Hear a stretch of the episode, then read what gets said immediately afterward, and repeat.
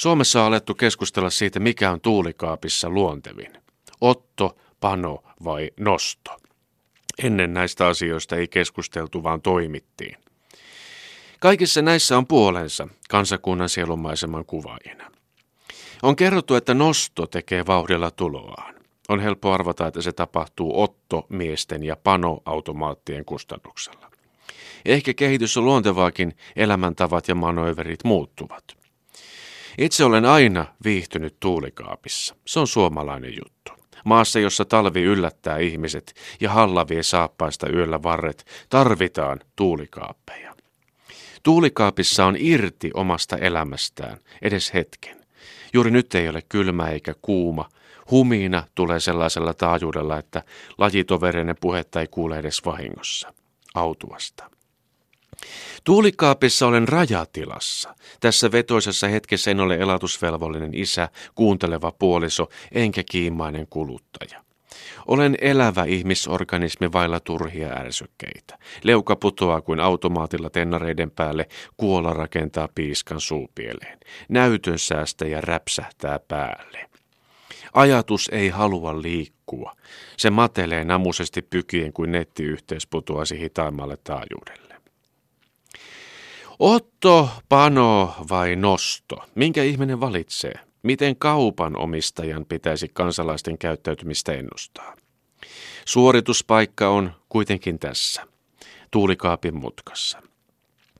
Otto miehet eivät katoa koskaan. Kotikaupunkini keskustassa Otto on koko ajan käynnissä. On näköjään pakko ottaa automaatilla, automaattisesti tai pienen harkinnan jälkeen. Mutta menepäs ottamaan tuulikaappiin. Vartija purjehtii. Tuulikaapissa Otto ei onnistu kuin hetken. Entäs Pano? Ennen oli opiskelijayksiön kokoisia lämpimiä pankkiautomaatteja. Siellä Pano kävi loppuillasta mielessä. Olen myös katsellut akvaarion lasin läpi ja pitkään, kun huppelissa ja revityssä hupparissa heilunut pariskunta on harjoittanut omaa versiotaan läpeensä hikkisestä kreikkalaisroomalaisesta. Sitten hävisivät pankin yksiöt. Tilalle tuli kuitenkin talletusautomaatit.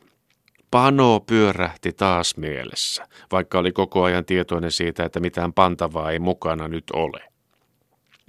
Maagista oli kuitenkin katsoa, kun edessä notkunut karvainen kaveri asetteli Norttiaskin paksuisen nipun viisikymppisiä haukkaavan hipon huulien väliin ja mekaaninen rumpsutus kuulosti minun korviin musiikilta. Mies näytti sutenööriltä.